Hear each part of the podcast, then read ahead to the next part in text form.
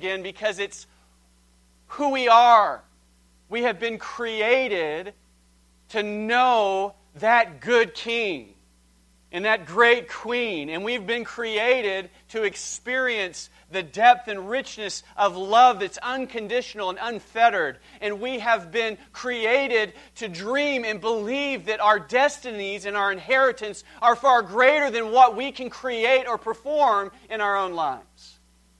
It's, it's embedded within us. We long for that story. It's why those stories make all the money in Hollywood and the ones that are cynical and depressing and don't have a good ending, we go, why did I go pay $10 for that? I felt slimed. I, it's because we long for that. And why we long for that is because that's the redemption story that's in the gospel. It's what Christ has afforded to us and what he's called us to. So look with me as we continue to uh, look at Galatians. Look with me at Galatians 3 we're going to start in verse 26, and we're going to, to, to read all the way through to verse 7 of chapter 4. I'll give you a second to find your Bibles. I am, and or to pull up your Bible app. I used to say, hey, don't come to church without your Bibles. Don't depend on me to tell you the truth. I might, I'm, I might throw in a verse here and there that are not in the Bible. you got to be careful. And stay on your toes. I really mean that more to say, I, I don't want you just to be a Sunday Christian who looks, on, looks at Scripture on a screen and has no, no context or has no relationship with the living Word of God. I love it when I see well worn, worn Bibles or smudgy phone screens that have been used studying and living in the Word of God. Okay, so Galatians 3, verse 26 through 4 7. For you are all children, I'm reading out of the New Living Translation, by the way. For you are all children of God through faith in Christ Jesus. And all who have been united with Christ in baptism have put on Christ like putting on new clothes. There is no longer Jew or Gentile, slave or free male and female, for you are all one in Christ Jesus. He's writing to the church here. And now that you belong to Christ, you are the true children of Abraham. You are his heirs, and God's promise to Abraham belongs to you. Think of it this way if a father dies, leaves an inheritance for his young children, those children are not much better off than slaves until they grow up, even though they actually own everything their father had. They have to obey their guardians until they reach whatever age their father set. And that's the way it was with us before Christ came. We were like children, we were slaves to the basic spiritual principles of this world. But when the right time came, God sent his son, born of a woman, subject to the law. God sent him to buy freedom for us who were slaves to the law so that he could adopt us as his very own children. And because we are his children, God has sent the Spirit of his Son into our hearts, prompting us to call out, Abba, Father. Now, you are no longer a slave but God's own child. And since you are his child, God has made you his heir.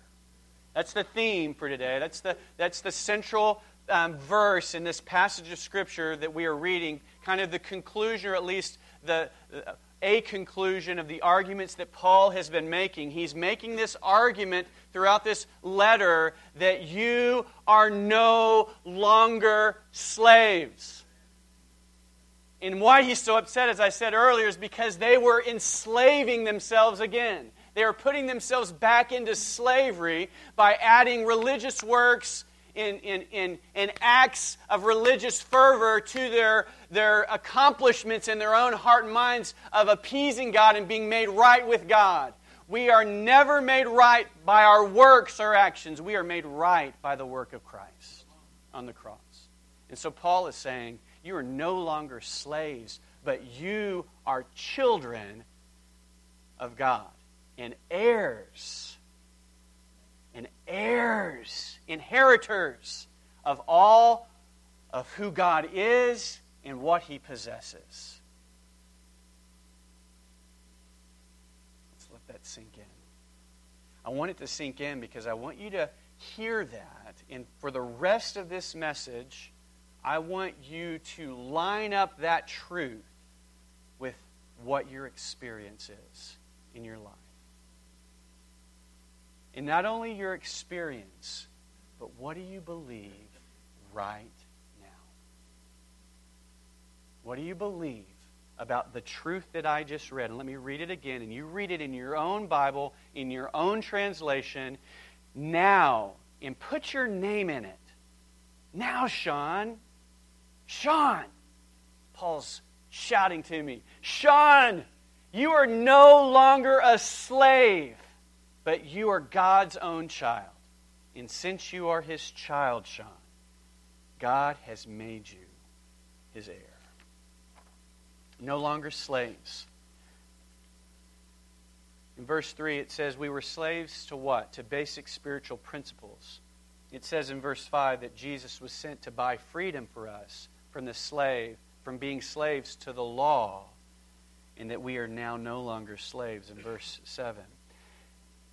Paul is addressing a few things here. He's, he's addressing uh, two parallel thoughts that, in the literal context of his culture and society, we have um, a Jewish people who have had the Word, they've had the relationship with God for, for thousands of years, and they have been um, walking under the truth that they are heirs of the promise that God gave Abraham. That they would be children of God and possess the land and be a people set apart for his glory. And now, Paul, having met Christ as a Jewish, a Jewish man, now a, a believer in Christ with a Jewish background, received a call from God to not, to not just preach to Jews, because wherever he went, there were Jewish people that were in the context of his preaching, but God had given him a call to preach to the Gentiles this same message. That they were a part of the promise of Abraham. That it wasn't just for the Jews, it was also for the Gentiles. Romans 1 16 talks about this, this um, faith that we have in Christ, and it's not just for the Jew, Paul says, but it is also for the, for the Gentile. I'm not ashamed of the gospel, the good news of Jesus Christ. For it's the power of salvation for everyone who believes, first for the Jew and then for the Gentile. And so he's writing, saying that this promise that we have in Christ is for all of us, for Jews and Gentiles. In that our slavery our slavery is found in us not being able to keep the law, the law of right and wrong, of performing and doing what is right. We can't do it. We, none of us in the room, no matter how good or wonderful we feel about ourselves, or no matter what great track record we had over the last week or the last month, all of us fall short of the glory of God. All of us sin. And we can't keep up with the demands or the requirements of the law. We cannot perform them, and therefore we are enslaved to that, that process that we can't perform well enough under and the, the enslavement of the sins that are attached to the things that we can't get free from. We need a Savior. We need a victor. We need a deliverer. Thus enters Christ.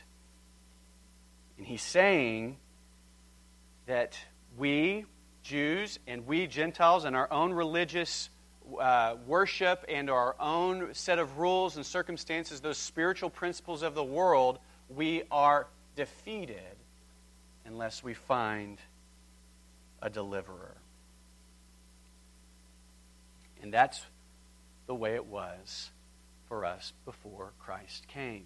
Now, when we look at chapter 4 and we see this imagery of this this uh, guardianship, we understand some things about the culture of the time. That the household co- codes, the Roman law, um, prescribed that minor children um, were subordinated um, in, in, a place of subordination very similar to slaves, um, indentured servants. Would be a more a better way of, of, of talking about slavery in that context. They didn't have rights. They um, uh, had to do uh, whatever their guardian or parent told them to do. Um, they didn't have power. Um, they were at the disposal and the whim of their guardians. Only after a child or a minor left home did he achieve freedom and inheritance. The guardian, if in this context, if a father dies, the guardian is oftentimes chosen is chosen by the father in his will, and or if he did not have a designation for the child in his will, then the nearest of kin, very similar to today, would take possession or guardianship of that child. Sometimes the managers or trustees or stewards of these children were actually freedmen or slaves themselves that were entrusted to care for the children. And the children, again, I want to say this, did not receive their inheritance until they came of age. So the readers are, are, are understanding the imagery that Paul is talking about here. And he transitions this illustration to verse 3. And that's the way it was with us. We were under guardianship, we were in that place. Just like this illustration shows us before Christ came. We were like children, we were slaves to the basic spiritual principles of this world. What are the basic spiritual principles of this world? As, as theologians uh, uh, try to understand or unpack that phrase, there's multiple thoughts. Uh, there's thoughts that he could be alluding to the, the laws, both in uh, Jewish faith, but also in uh, different forms of worship in the, in the Gentile um, belief system, the Roman and the Greek system of, of faith. It also could be uh, the, the sins or the, the strongholds that, are, uh, that we are engaged in or that we are uh, in, in, bondage to uh, in, in our life. And so let's look at some ways in which Paul describes uh, slavery uh, in his letters uh, in the New Testament. In 1 Corinthians 6, he, he talks about uh, this, this sinful bondage. Don't you realize that those who do wrong will not inherit the kingdom of God? Don't fool yourselves. Those who indulge in sexual sin, who worship idols, who commit adultery, or are male prostitutes, or practice, practice homosexuality, or are thieves, greedy people, drunkards, who are abusive, who cheat people, none of these will inherit the kingdom of God. And here you're going to notice a phrase that's very similar to what we just read in Galatians. Some of you were once like that, but you were cleansed, you were made holy, you were made right with God by calling on the name of our Lord Jesus Christ and by the Spirit of our God. Titus 3 um, says it in this way once in, in Titus 3 3, once we, here again, that once we were too foolish. We were foolish and disobedient. We were misled and became slaves. What did we become slaves to? To many lusts and pleasures. Our lives were full of evil and envy, and we hated each other. What are other images? Or what's other imagery that Paul describes for slavery? And in Romans 8, he says, so you have not received a spirit that makes you, here's the adjective, fearful slaves. So one of the places that we experience slavery is fear. And ultimately, we can define slavery in a general sense um, when we look at 2 Peter 2.19 when he says, For you are, Peter says, for you are a slave to what? To whatever controls you which is an interesting um, shift in, in, in, the, in the concept of slavery because we also see Paul oftentimes equate a good and a bad kind of slavery. We can be slave to all these things that I just described, or we can be slaves to what? To righteousness. We can be slaves to God. We can be slaves to the things that, and it sounds contradictory because we have such a negative concept as we should of slavery, but using that imagery, if we want to, if, if we are going to be um, given to or under the control of something, what do we want to be under the control of? We want to be under the control of God. And the control of God brings liberation, freedom, deliverance, inheritance, goodness. And we're going to talk about that a little bit more. So, when left to ourselves, we claw, we scratch to make it, and every one of us seems to be thinking about and or living for ourselves. Is that true? Don't be looking at your neighbor and say, "Yeah, that is true about you." I am so glad he defined how you live because I've been wanting to tell you that you're a selfish, no good, living for yourself human being. Now, me, on the other hand, keep on preaching, Pastor. I haven't. Left to ourselves, left to myself, I will be looking out for myself.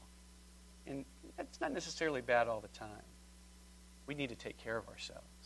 But the nature of Christ is not for the end result of our life to accumulate stuff for ourselves, to accumulate more better experiences for ourselves. But the nature of Christ actually compels us to love each other. It's 11 o'clock.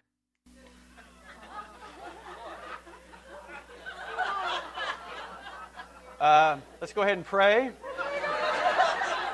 So, so, something is happening. Lord, what else would you like to say? I always wonder what God sounded like. That is a little bit different than what I sounded, thought he would sound like. But I, I, I receive it, Lord. Just want you to know that my son is on the soundboard and he will pay for that later.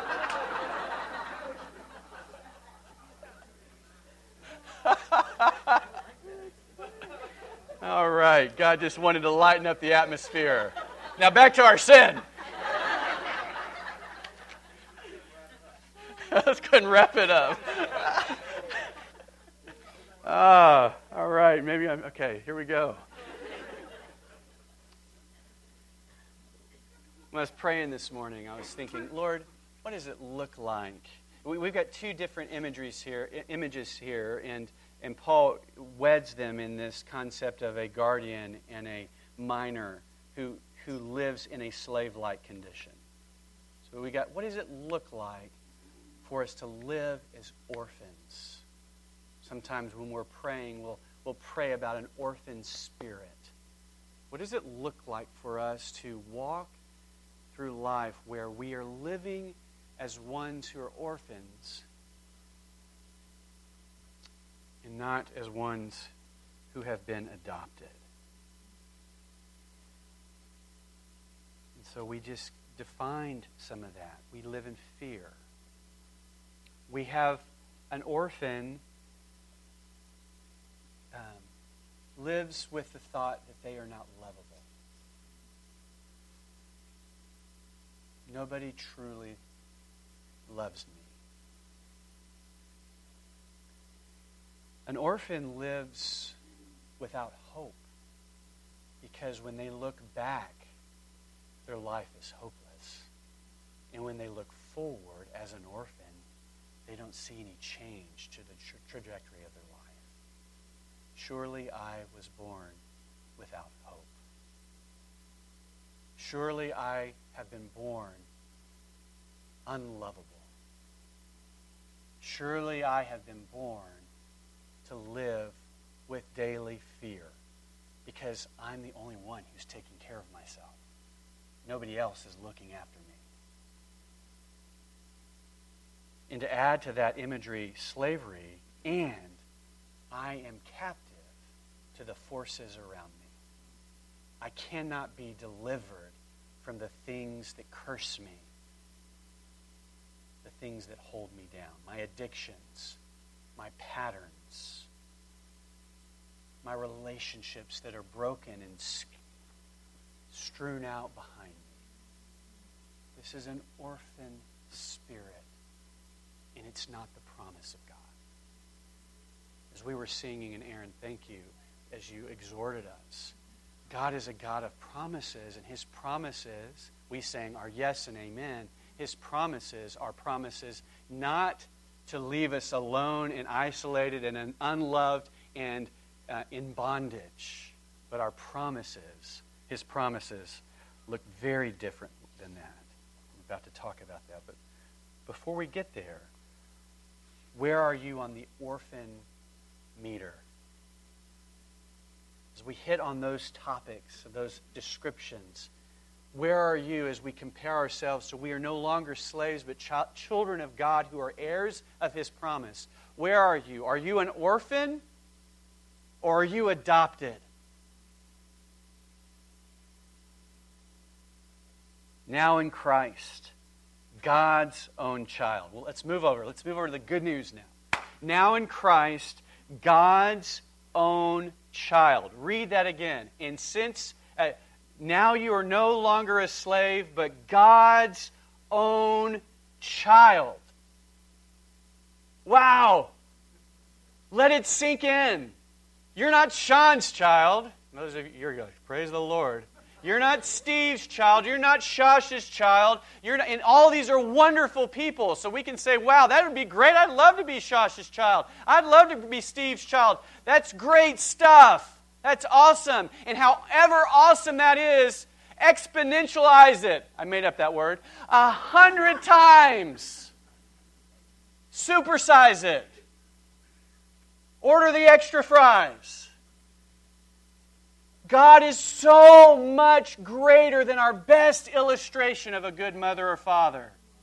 Take that which you see and, and have experienced and multiply it by whatever. And you haven't multiplied it by enough. That's how good God is. Do you believe it? When the right time came, how did we become God's children? Verse 4 When the right time came, God sent his son, born of a woman, subject to the law. And we can fill in if we under, if we as we know Scripture, because Paul doesn't conclude the argument there. He's already been talking about in Galatians and all of his other letters. Subject to the law, yet the only one who has ever lived and who will ever live who could fulfill the law. Perfect Subjected to the law where we fail, he succeeded. Subjected to the law in that when we, in our lawlessness and inability to be good people, he died for us. So that, read on, he could buy our freedom. And so he could adopt us as his sons and daughters. God sent his Son so that they could redeem and adopt us. The Greek word for redemption there is, is exagorazo. It's a legal term, and it means to buy out, to fully pay the debt, to completely eliminate any debt. I want you to think about that for instance, for a second. Think about sitting in a jail cell. Think about sitting in front of a banker who you owe a lot of money to. Whatever your bad case scenario is, where you have a lot of debt or you're in a really, really hard place. So let's go to the jail cell. That'll make it easier. And there you are sitting in the jail cell, and you are there, you you rightfully are there. You have done the crime, you know you're guilty, it's over. You're condemned, and it's rightful that you're condemned. And in walks a man and says, Is there, and I'm going to put my name in it because I'm the preacher, I get to put my name in it. Is there a Sean Richmond in the house? And I'm in the jail sitting down lonely, whatever despairing thought I'm experiencing at the time, and I hear my name. Maybe you haven't heard my name in a long time. And I hear my name and I perk up and he says, Is there a Sean Richmond in this cell? And I'm like, He's talking about me. And he looks at the warden and he says, What would it cost to get Sean out of jail? And I hear that. What would it cost? I don't know what it would cost, but it would be a lot. There's no way to get me out because I'm guilty.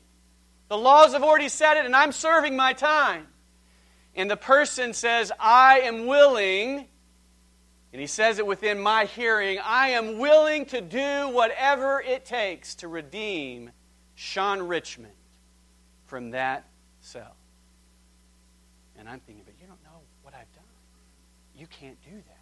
It's impossible. It doesn't fit within the legal system. There is no way to get me out ahead of time. And yet, this man, whatever he does, has the power to set me free. And here comes the warden, jingling his keys. And he comes and he glares at me because he doesn't like what's going on. He puts the key in the lock, opens the door and sets me free. And I sheepishly, sheepishly look at the door, look at the man, and walk out and expect to be thrown back in, and I'm not thrown back in. And then I look at the warden and I go, no, I'm just kidding. and I walk out and I'm free. I'm looking at Michael because that was his story right here on the front corner. That was the story as he, he saw that image portrayed in a, in a little clip on the gospel. And he said, I'm that man. And God has opened the door to set me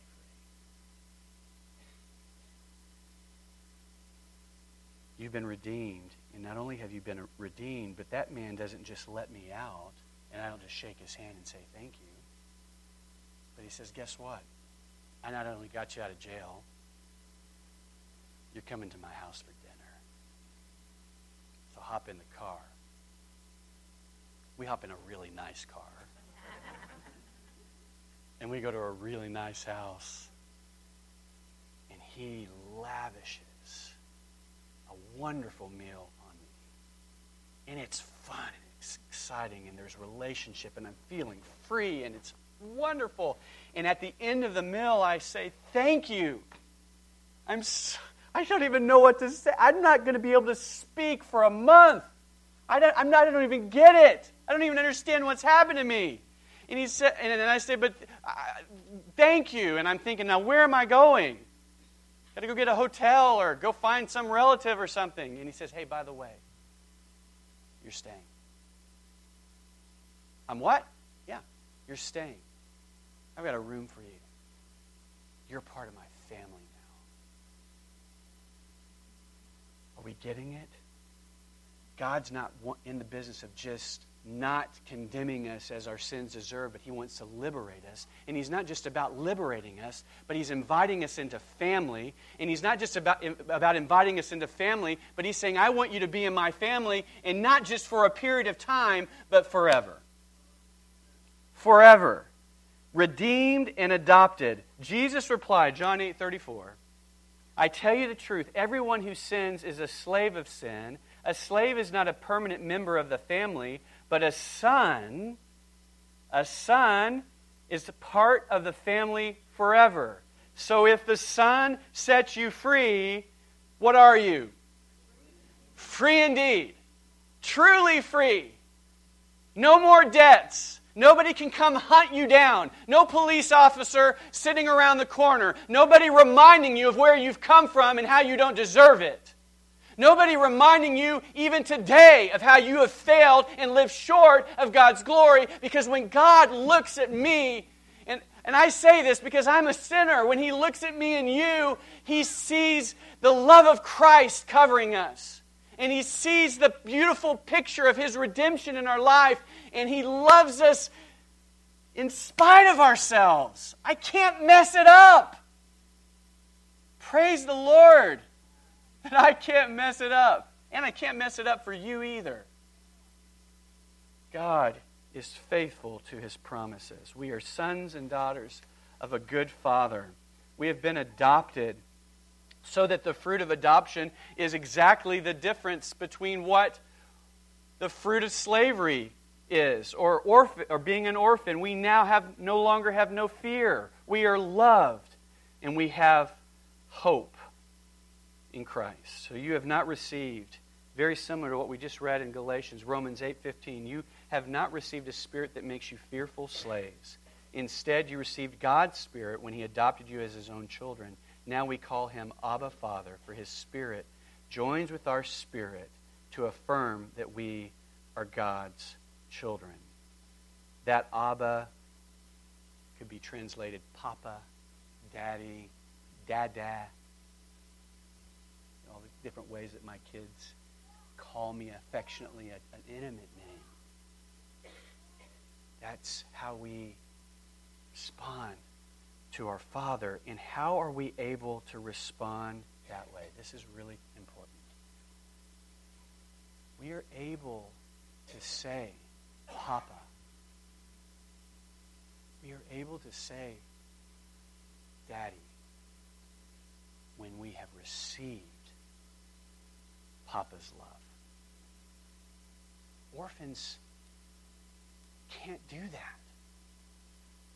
It's so hard. I've got friends who have adopted, and the, the journey of adoption is a, is a slow journey because it's really hard to break free from what they have experienced or known into something that is so counter to what they've experienced. And the moment of breakthrough, oftentimes for adoptive parents, is when that son or daughter not only can say, but with feeling and emotion, say, I love you, Mommy. I love you, Daddy. Because they have, in a sense, received that love from those who've adopted them. Can you call your daddy Papa? You know this good, good Father?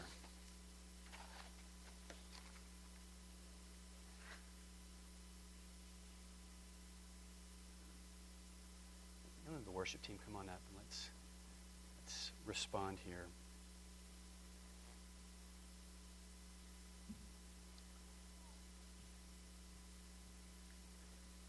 One of my favorite um, favorite illustrations of the heart of the Father for us, and it's especially significant for me because I have a daughter named Annie. But I love Annie the musical in Daddy Warbucks. And his staff, when they, at that crowning moment in the musical, welcome Annie into the home and they go into that beautiful theatrical presentation of, We got Annie.